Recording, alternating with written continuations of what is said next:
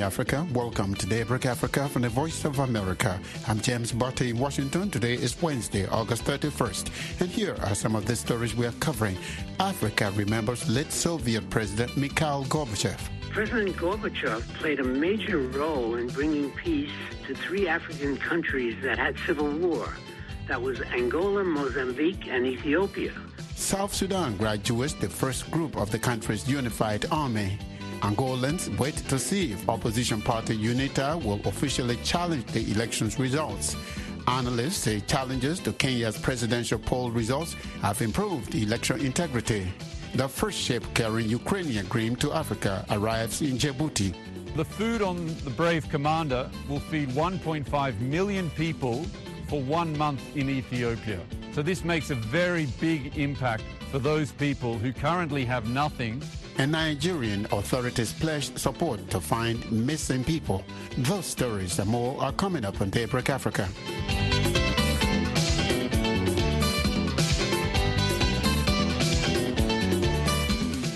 The Associated Press reports, quoting Russian media, that former Soviet leader Mikhail Gorbachev has died. He was ninety-one. Gorbachev, as the last leader of the Soviet Union, waged a losing battle to salvage a crumbling empire, but produced extraordinary reforms that ended the Cold War.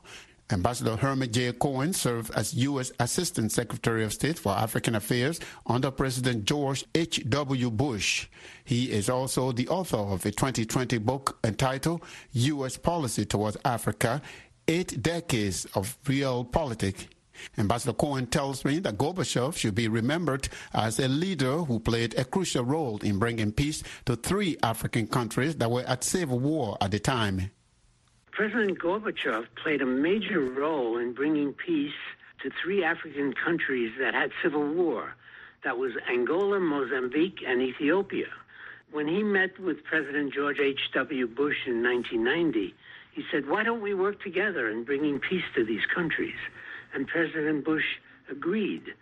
So Gorbachev assigned one of his people to work with me. I was the Assistant Secretary of State for Africa. And we worked in these three countries. We had peace negotiations. And by the end of nineteen ninety-two, all three countries' civil wars ended. So I give President Gorbachev a lot of credit for starting the process of bringing peace to these three countries. And yet, Ambassador, as he passes away, we have uh, war in Ukraine that is uh, imposing tremendous hardship, not only on Africa, but almost globally. What do you make of that distinction? Well, when he was president of the Soviet Union, even after he left the presidency, he tried to change the political situation in the Soviet Union. He wanted to make it more democratic, but it was impossible. The Communist Party of the Soviet Union was too powerful. And I think that uh, this caused uh, former President Gorbachev to become very depressed and le- led to his illness. So his success in Africa was not matched in Russia, I'm afraid. So can we connect democracy in Africa to the role that Gorbachev might have played? I think so, because uh, he, he said, uh, yes, we must stop these civil wars, because the Soviet Union was supplying money to the Mozambican government and the Russian and the Angolan government, the Ethiopian, in order to pursue war against the rebels. And it, he decided that this was not a good thing. Instead of fighting rebels, they should negotiate. So I think this was the beginning of democracy coming to Africa. First you end the wars, and then you bring democracy. Coincidentally, Angola just had election. How about that? Elections are very good in Angola, but I have the feeling that the government of Angola could not allow itself to be defeated. So I think UNITA, who had observers in every election office, has decided that the election was not free and fair. And I tend to believe UNITA. Ambassador Cohen, in a few words, how do you think Africa should remember the late uh, Soviet leader Mikhail Gorbachev? He was the first Soviet leader to look to have peace in Africa. All previous leaders wanted to encourage civil wars and use of military. He was the first leader to encourage peace in Africa. Ambassador Cohen, thank you so much. A pleasure always to speak with you. Thank you. Ambassador Herman J. Cohen is the former U S Assistant Secretary of State for African Affairs under President George H W Bush. He was speaking with us from Washington, D C The first shipment of Ukrainian grain to Africa since Russia's invasion has arrived in Djibouti. The grain will be distributed in Ethiopia to help the drought-stricken nation cope with worsening hunger that threatens to become a famine. Henry Wilkins reports from Addis Ababa.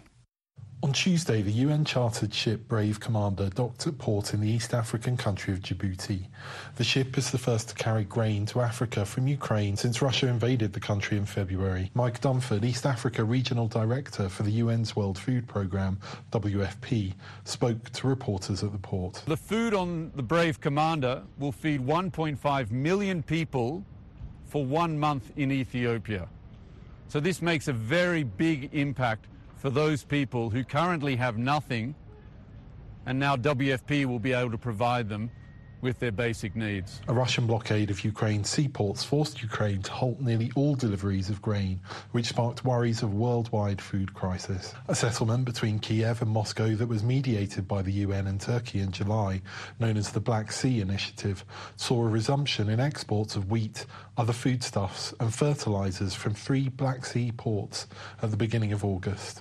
The W F P said one hundred fifty thousand tonnes of additional wheat grain from Ukraine will be sent in the coming weeks, thanks to funding provided by the United States. In landlocked Ethiopia, where the grain is now headed, more than five million people have been displaced because of conflict. A total of seventeen million people are in need of humanitarian assistance as the Horn of Africa endures another year of drought. Dunford says the Black Sea Initiative is a step towards easing the situation. We've already seen a reduction of fifteen percent in wheat prices globally since the Black Sea Initiative commenced. What we want to see is more food flowing. We need, from W F P's perspective, millions of tonnes in this region. In Ethiopia alone, three quarters of everything that we used to distribute originated from Ukraine and Russia. There are concerns the resumption of exports from Ukraine may not be enough to make a dent in the crisis. Abdullahi Halake is with the Washington-based advocacy group Refugees International. He says the amount of grain arriving to Ethiopia is not enough. Um, when you consider over twenty million people are in humanitarian are in need of humanitarian aid, and food inflation start, stands at forty percent. Um, so I think this is very important. Humanitarian organisations say parts of Ethiopia's northern Tigray region may be in a state of famine because of the conflict there and a de facto humanitarian blockade imposed by Ethiopia's federal government. Although limited aid was entering the region, renewed fighting between the government and Tigrayan forces that began last week led to the U N announcing Monday that it has suspended aid convoys into the region.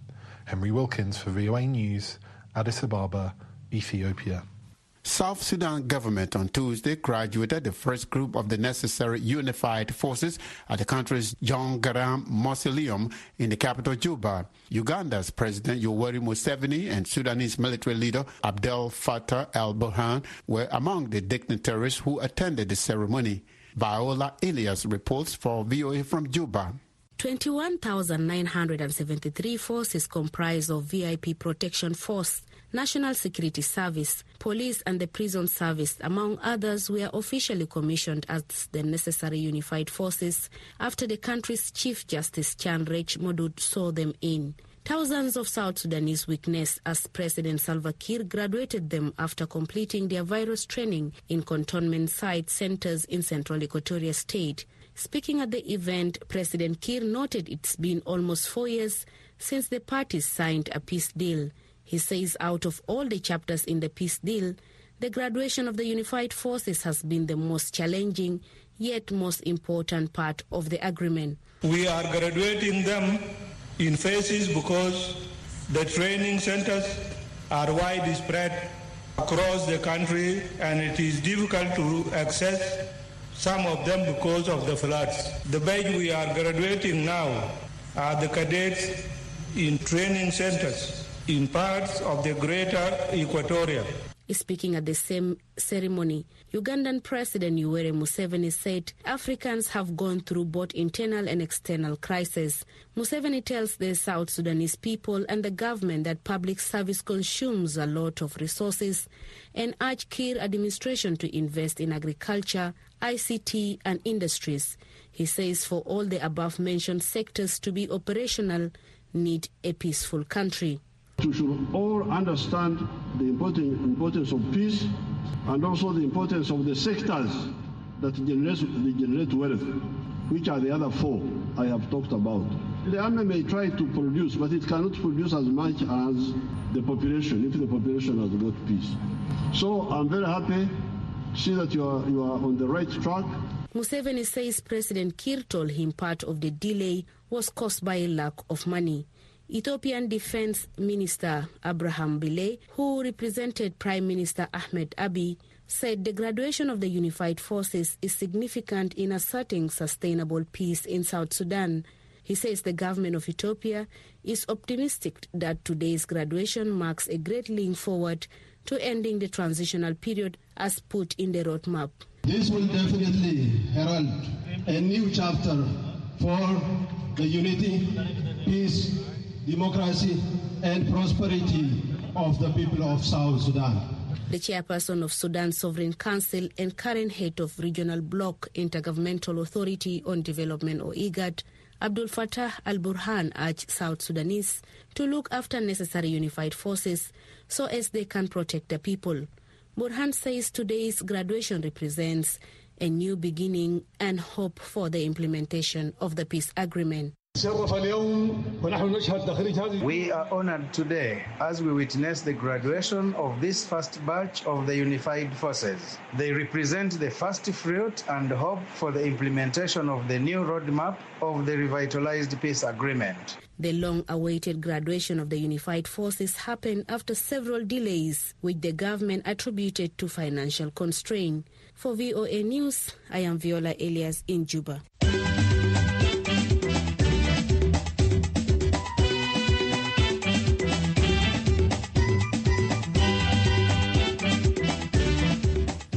Listening to Daybreak Africa on the Voice of America. I'm James Butty in Washington. Today is Wednesday, August thirty-first.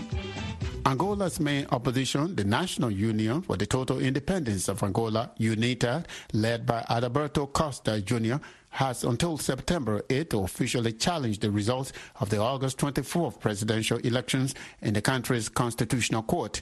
If not, the National Elections Commission will officially declare President Joao Lourenço of the ruling Popular Movement for the Liberation of Angola, M P L A, the winner. The commission's preliminary results show that President Lourenço won with fifty-one point seven percent of votes and that main opposition leader Costa Junior with forty-four point five percent.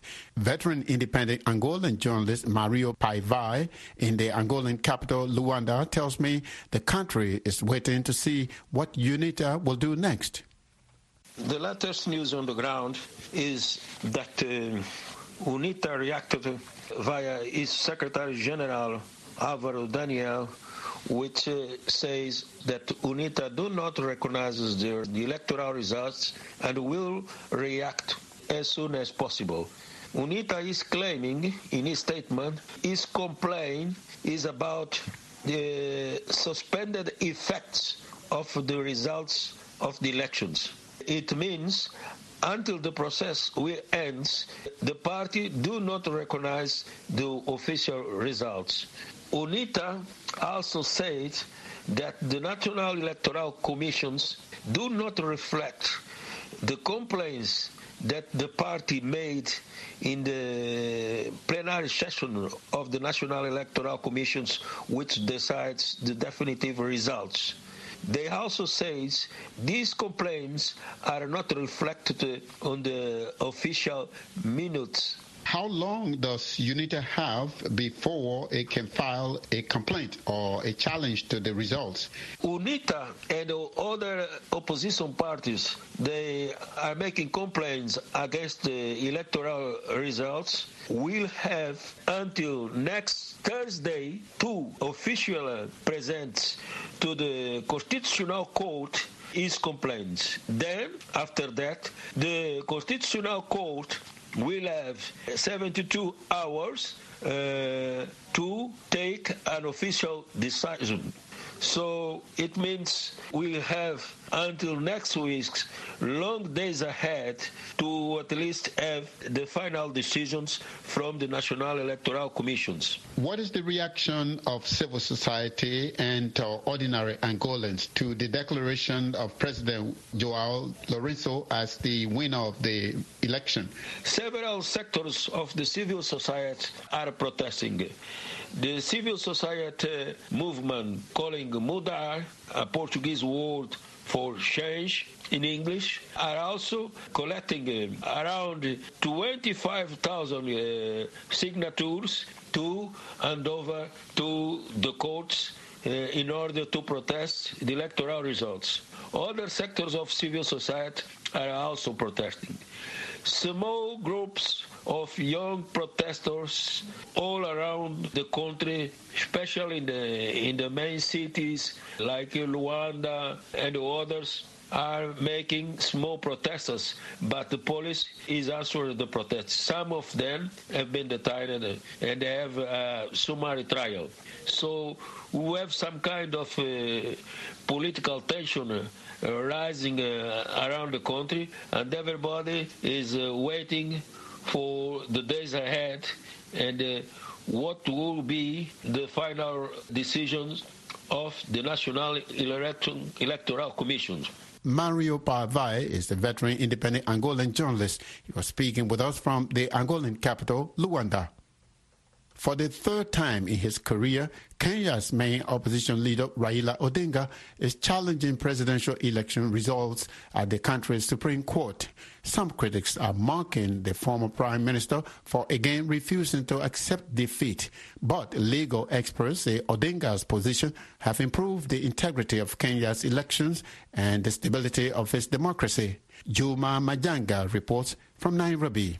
The sight of seventy-seven-year-old Raila Odinga carrying stacks of his petition challenging the outcome of Kenya's August ninth presidential election to the Supreme Court has gotten mixed reactions on social media.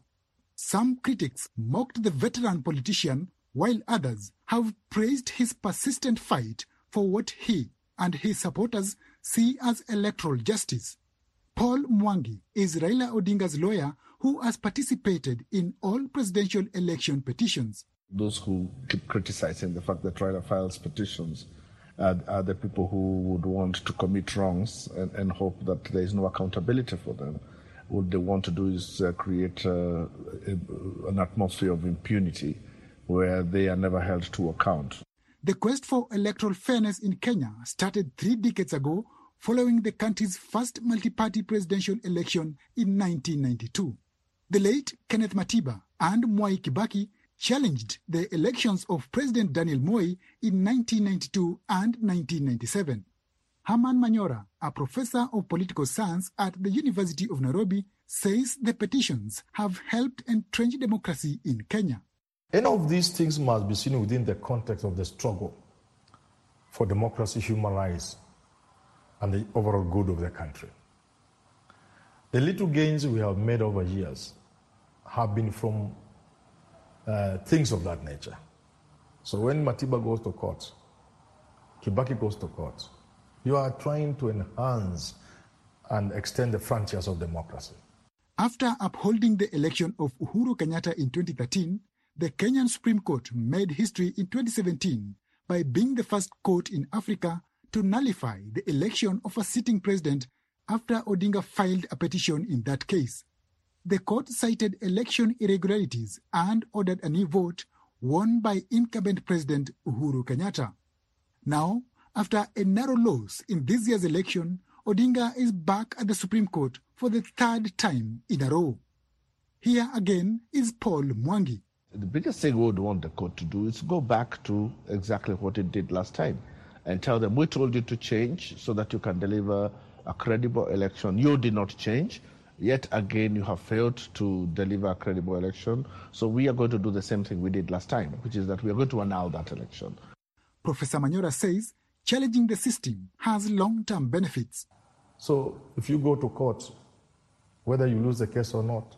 At the end of it all, there's something democracy will have gained. There's a con- something the country will have gained. And this is how we must see the struggle of one Raila Odinga. The twenty twenty-two presidential petition at the Supreme Court marks yet another critical chapter in Kenya's history of poll petitions. Analysts say, regardless of the court's decision, Kenyans are the winners in the long run. Juma Majanga for V O A News, Nairobi. The International Committee of the Red Cross, or the I C R C, says that sixty-four thousand persons have reportedly disappeared across Africa in the past year, nearly one-third more than the previous year. The I C R C says armed conflict is to blame for the most of the disappearances, and Nigeria alone accounts for more than twenty-five thousand missing people, including nearly fourteen thousand children, the highest in Africa. Timothy Obiezu reports from Abuja. A joint team of officials from the I C R C, National Human Rights Commission, the Humanitarian Affairs Ministry, and the Army addressed journalists in Abuja Tuesday to commemorate the International Day of the Displaced. Officials say the latest figures include more than two thousand cases registered since January of last year and do not represent the true state of things. Officials said more than half of the missing persons were minors when they vanished, and that disappearances were mainly from armed conflicts, disasters, and risky migration via the desert and Mediterranean Sea. Arrests, detentions, and abductions were also cited as reasons for disappearances.